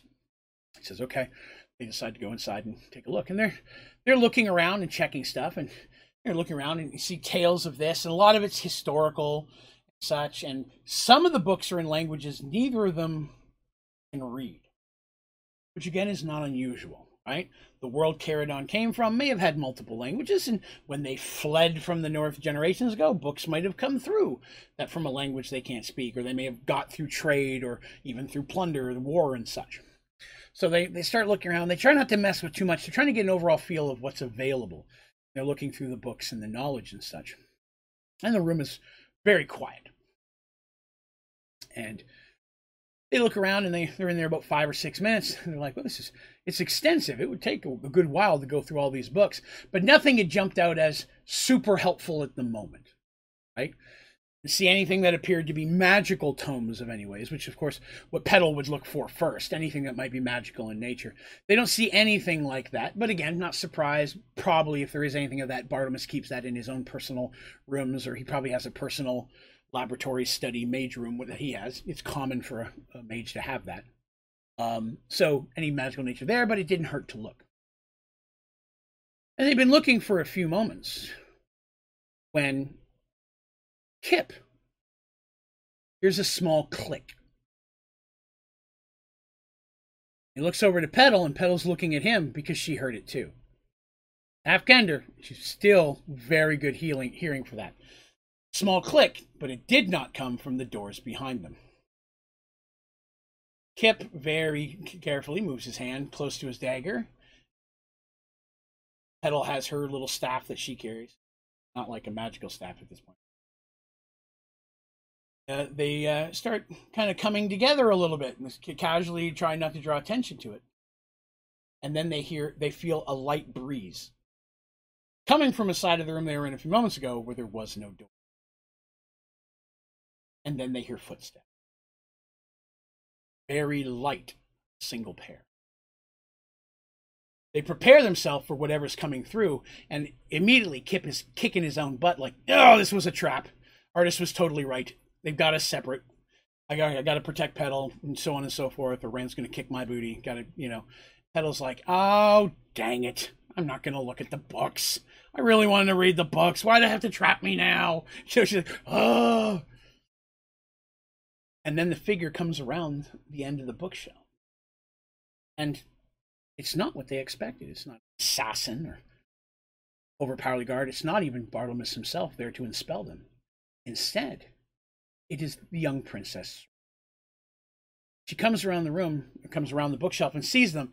The sigh of relief looks around the room to see if anyone else is there and quickly steps towards them. Still unconscious, but they're not quite going for their weapons now. They're like, okay, all this. She comes up and she says, Thank goodness I have a moment to speak to you. Please, I need your help. You and your friends are all in danger.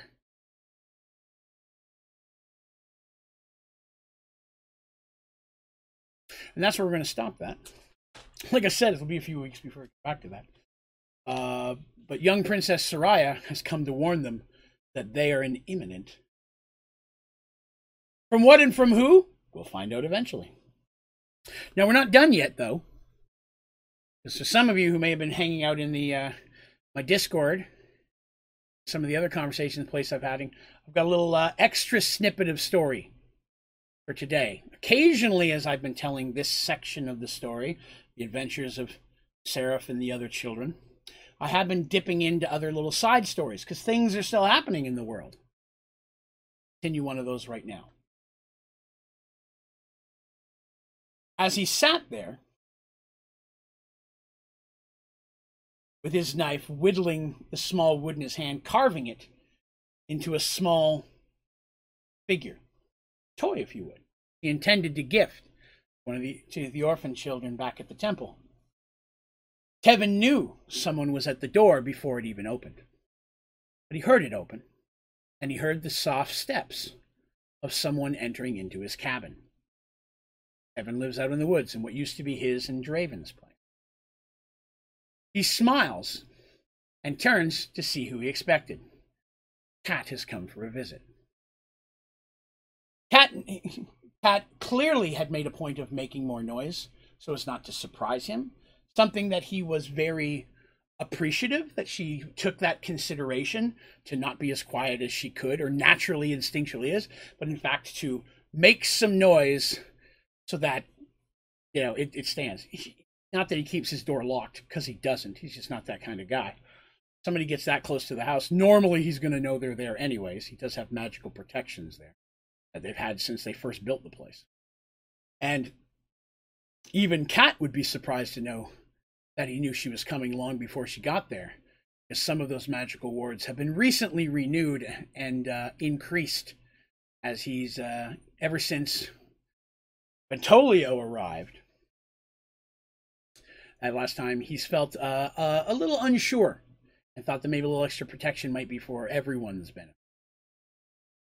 He smiles, of course, because he has no reason to believe that this is anything outside of a, a normal visit, although it was a surprise. He'd not been expecting her. In fact, hadn't expected to see her for another week or so, based on what their previous plans. Oh, I could probably be here in about three weeks, kind of thing. And she, she stays very busy with her duties as part of the Thieves Guild back in Serenity. And as she comes in and she smiles and walks forward to embrace him, first thing he notices doesn't have a bag with her. Didn't bring anything to stay. Which lets him know she is not going to be staying. Normally she brings clothing, wine, whatever she brings from the city, sometimes little gifts for him or whatever. Um, normally she has a backpack or something when she arrives, but she doesn't have anything with her. And he's also aware of something else. We'll know about that in a moment. But you come in, of course, he embraces her warmly. They kiss. He says, I'm quite surprised to see you, but happy, of course. What has brought you? She smiles, but he can tell it's a little forced. Something has come up. Pulls out, pulls one of the chairs from the tables and has a seat. He does the same. He goes, I've come to let you know I'm going to have to be going away for a little. Rouse for a Okay. What do you mean? For how long? I'm not sure, she said, although I will be honest, at least many months. Hope to be back within a year. I don't know. That long? Wherever could you go that's important enough that you go for a year? And she smiles, this time a little more forced than before. Really can't say. I can only say that it is guild business. It's imperative that Heaven's not real. He doesn't know anything about what she does. Make it clear he shouldn't really ask, and he's been very respectful of that. But as they've grown closer over the time they've been together, he in no way feels he has any right to tell her where she can go. Would would never dream of doing that, but kind of feels like maybe he should be at least given a little bit more information. He's never been, but mostly fully open with her. Even Tevin has a few things Everybody's got some secret in Merge. Hmm. Good tagline. I'm going to remember that. Merge Worlds, everybody has a secret. so uh, they talk a bit more, and she's like, "No, it's nothing major. It's some things that need to be dealt with in uh, a city between our guild and another. Something that I have to go to deal with." Like he's like, "And no one else could go." She looks at him and goes, "I volunteered." Very important, and it was a sign of trust and faith that I was accepted. I have to understand that means a lot to me. Yes, there are others who could go. Because I says a lot about she catches herself because she you know she's trying not to say the rose right? He's she does he, we know that she's one of the the thorns of the rose. She's one of the highest ranking members her vittorio and a third person that no one knows who that is yet. Someone in serenity is the third thorn that only only people who know who that is the rose herself Pat, vittorio and michael. Because at some point he's had to deal with all of them. Those are the ones who would if, if emergency happened would come to him and say hey the rose needs you for something or other. She's been stabbed in the foot or whatever the case may be. You know it's those are the ones he deal with. But no one else knows who this third person is and i've never told you guys. Neither neither. You're not finding out today either. So maybe maybe eventually so because i was chosen this is a lot of trust that's being placed in me that means a lot to me. So I will be going. He stands up and kind of paces a little bit while they're talking, and she can tell he's upset. But she's like, I do wish I could tell you more. But I must say, it's, it's for your safety more than any that I don't share this information. And, you know, uh, in that moment, Tevin gets a little upset. He's like, you know, I don't buy that. Pat, you've always had your secret. I trust that and I respect that. That's fine. And I've always done my best not to push you. But I can't all buy that. Okay? Like, to be honest, you should take me with you. Kind of surprises her. He goes, I am a, I am not a weak man. I'm not some foolish farm boy as googly eyes for the neighbor girl. I am quite capable of protecting myself and others. And my abilities are adequate enough that I think you would find them useful. she gets up and comes over and smiles and kind of wraps her arms around a little bit and she goes, I don't doubt your capability. Which catches him a little bit. It's the first time she says that, but he doesn't draw it out. But in her eyes, he realizes that she realizes she said that for the first time. Then she tries to talk to cover it by going further. But where I'm going, unfortunately, I can. No one can know of headed and what I must do there. That includes you. And he steps back. He goes, Oh, I'm sure some people know. Kind of gets a weird look on his face. And she's like, If he's just going to stand out there, you might as well tell him to come in. And she's kind of taken aback a moment. Almost like, I don't know who you mean, but she does know who he means. And the door opens and Vittorio steps inside because he could hear him. He goes, Well done, young cleric. There are not many that could have heard me. Tevin goes, I knew you were, he goes, trust me, I knew you were coming long before I had any opportunity to. Both Vittorio and Kat look at each other like, no, there were wards or spells on this area. They kind of look at, and Kat kind of looks at him a little irritated by that. And he gives her, raises her eyebrow and looks at her and just kind of looks at her. And the message from his eyes, like, you want to question me about keeping secrets? She doesn't say anything. She tells she's a little irritated that he never told her there's wards and stuff around here, but she can't really be hypocritical and call him out on it. He goes, Are you going with her? He's like, It's none of your business. With a sly smile. And Tevin, and Tevin takes a couple steps toward him and goes, I'm going to make it my business.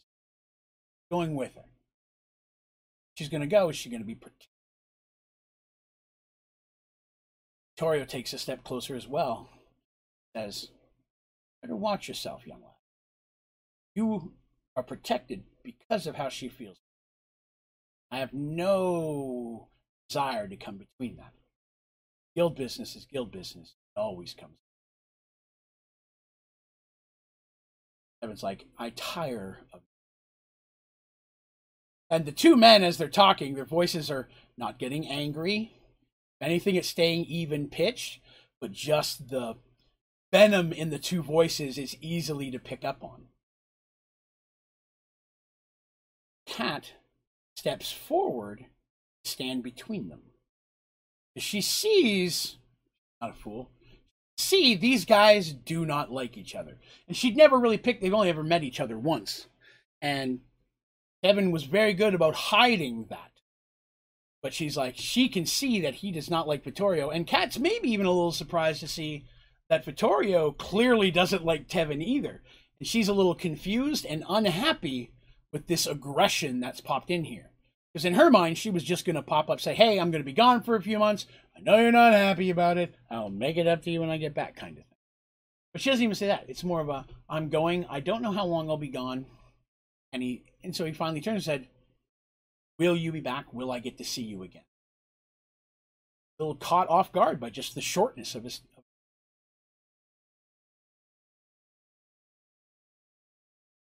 Torio goes to step forward. Tevin raises his hand towards him. Torio stops, and the two men are just looking at each other. And while they're standing there, Evan knows that Vittorio's hand has very slowly moved closer to his dagger.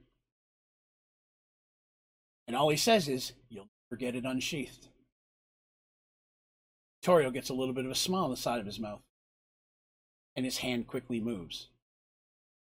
Kat immediately yells out to stop. But before the dagger is removed, Vittorio is in the air, heading backwards, hits the back wall of the cabin hard, which the back wall of the cabin is built into rock. I've said this before. There was a, a rocky outcropping.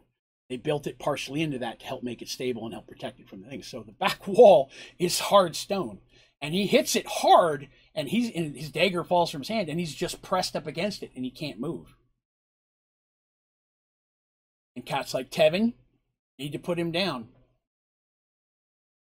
and Tevin, you can see, again, no emotion on his face at this point other than furrowed brows. And he takes hand and he just pushes it a little further. And you can see Vittorio's face start to strain at the pressure pushing him up against the wall. And Cat's right by his ear. Down, please.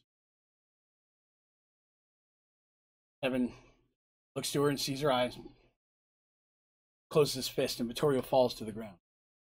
Is very quick to regain his feet, but doesn't move because he doesn't know exactly what's going to happen next.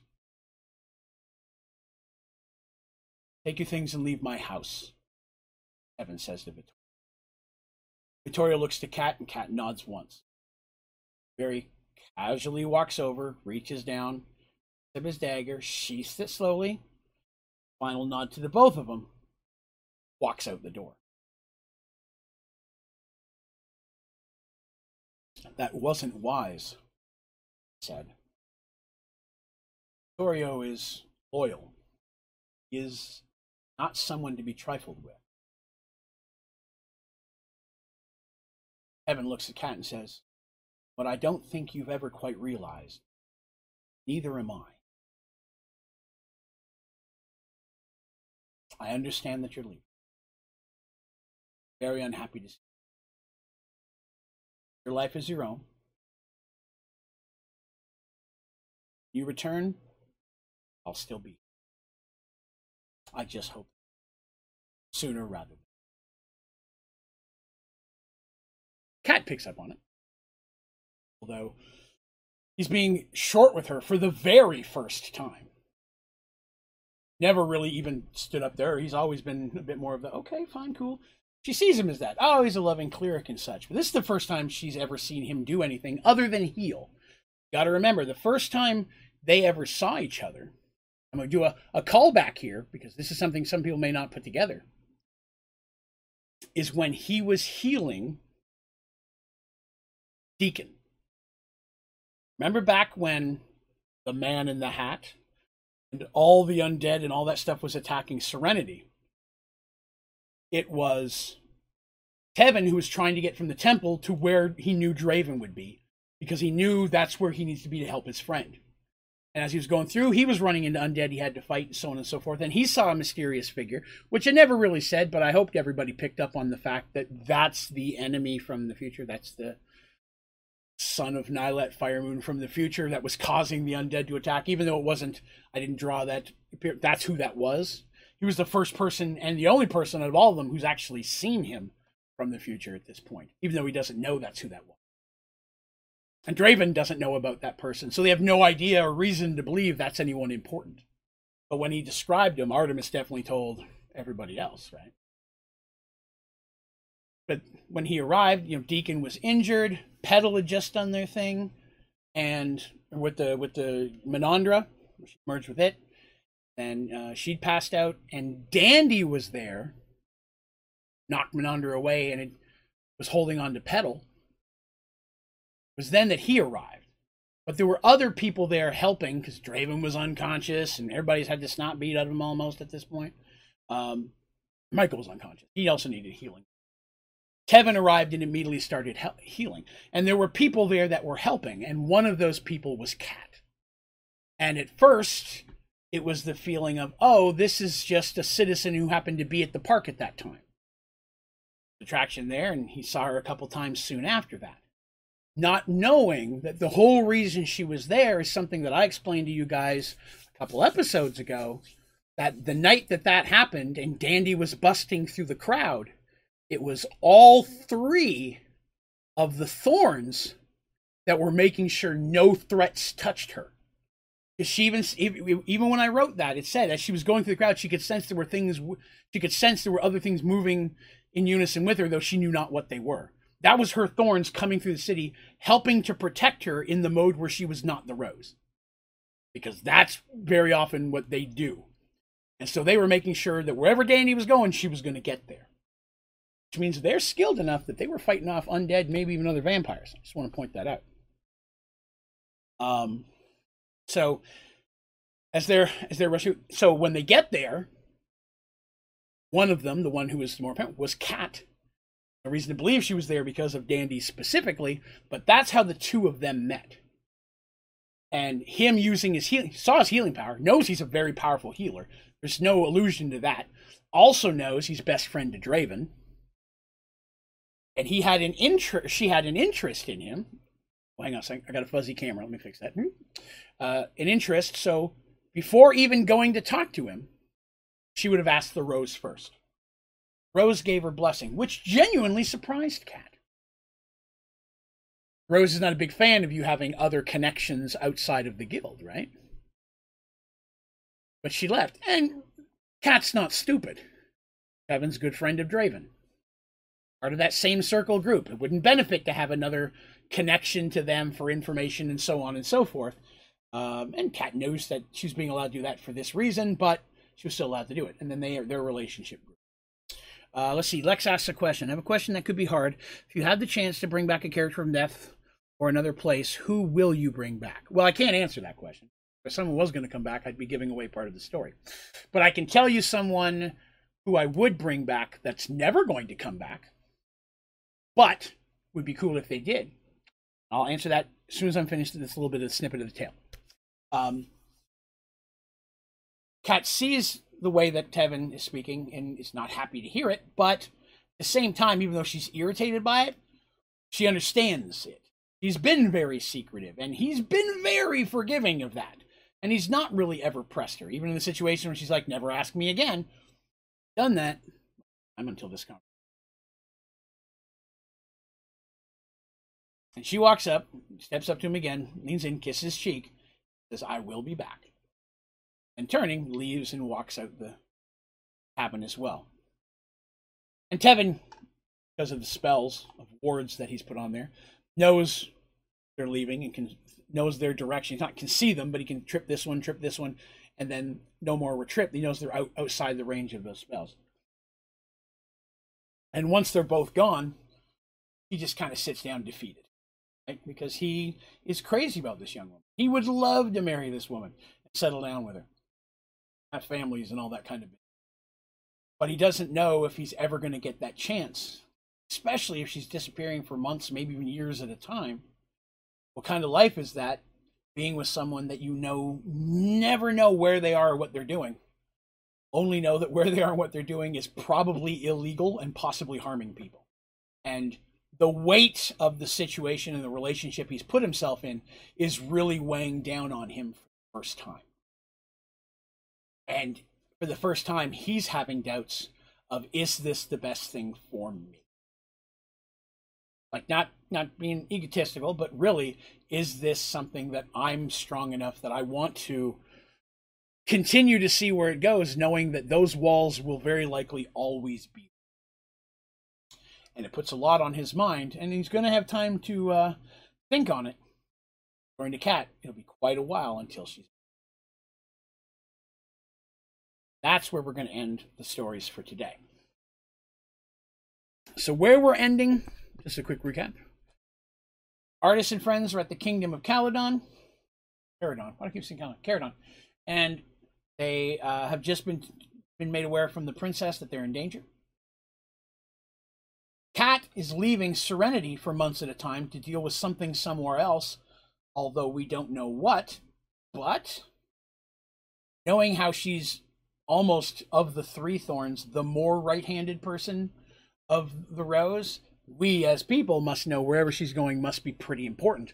What could it could be that's going to take her away from serenity for such a long time?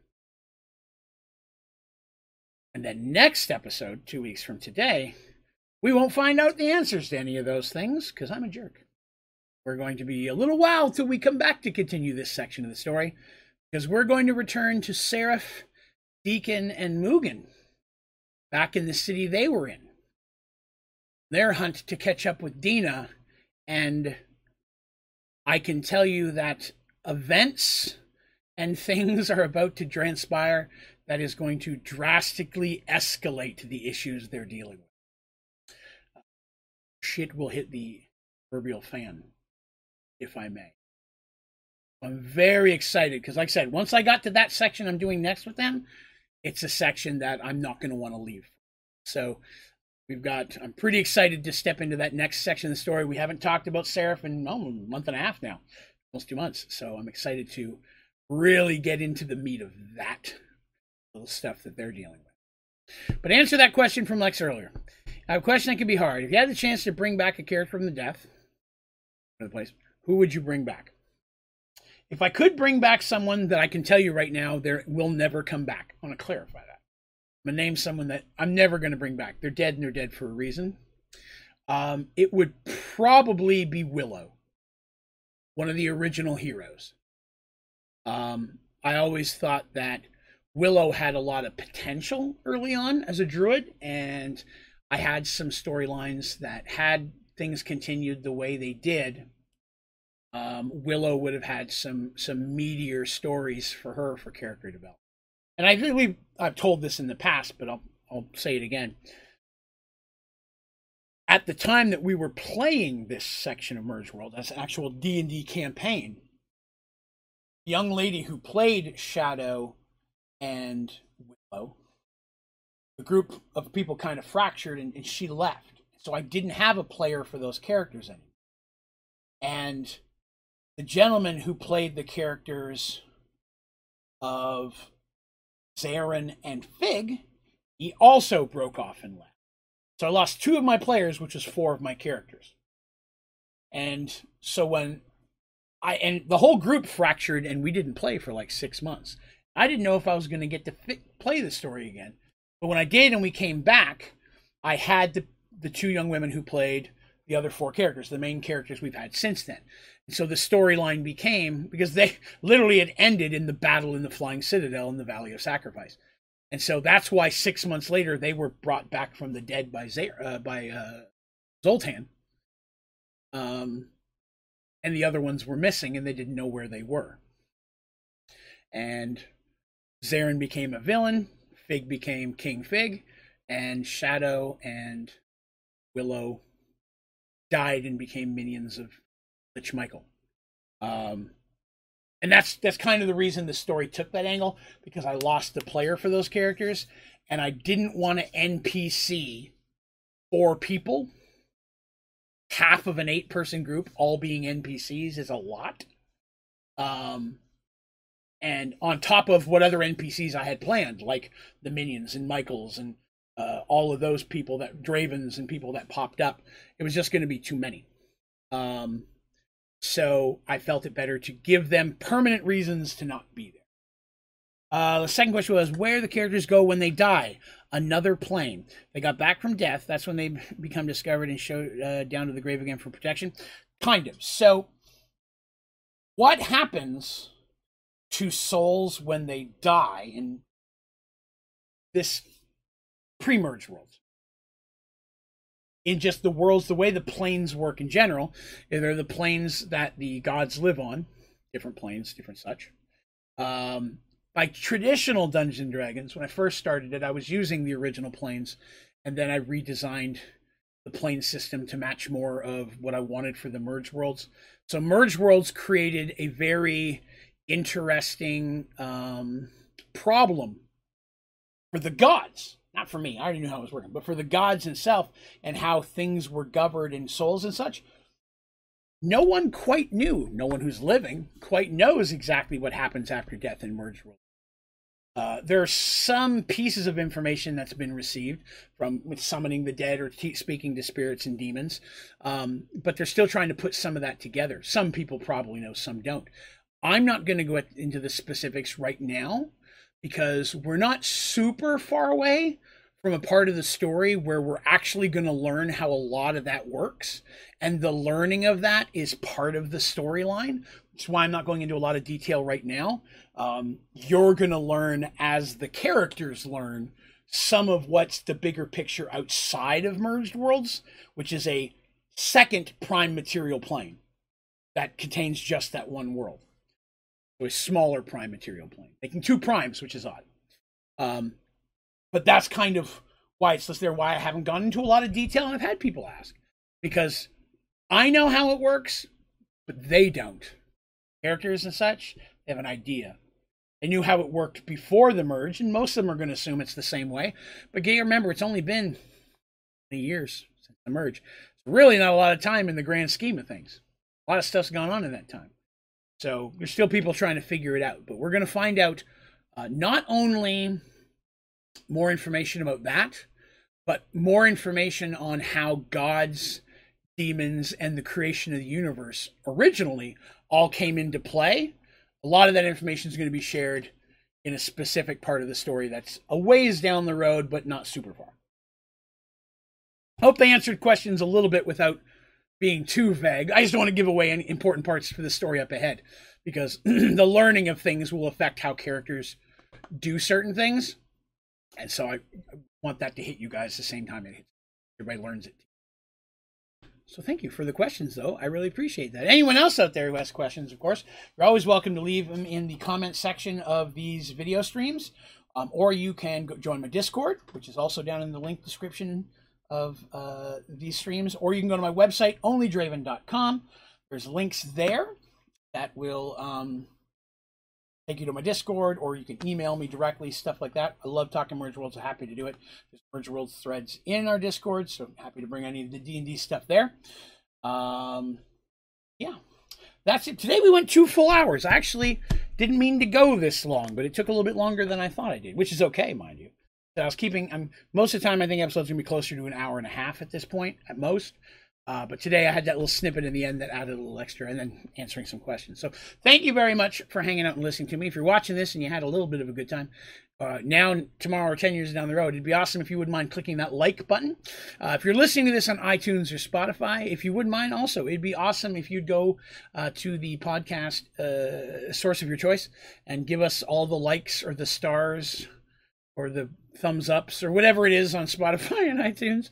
Be great if you do that. And if you'd like to leave a review, that would also be awesome. Five stars uh, definitely helps get the story in front of eyes of more people. All right, but I'm going to call that a day. Uh, now next week, not quite sure what's going to happen Thursday because Behind the Dice is on temporary hiatus. I'd like to do something D and D based.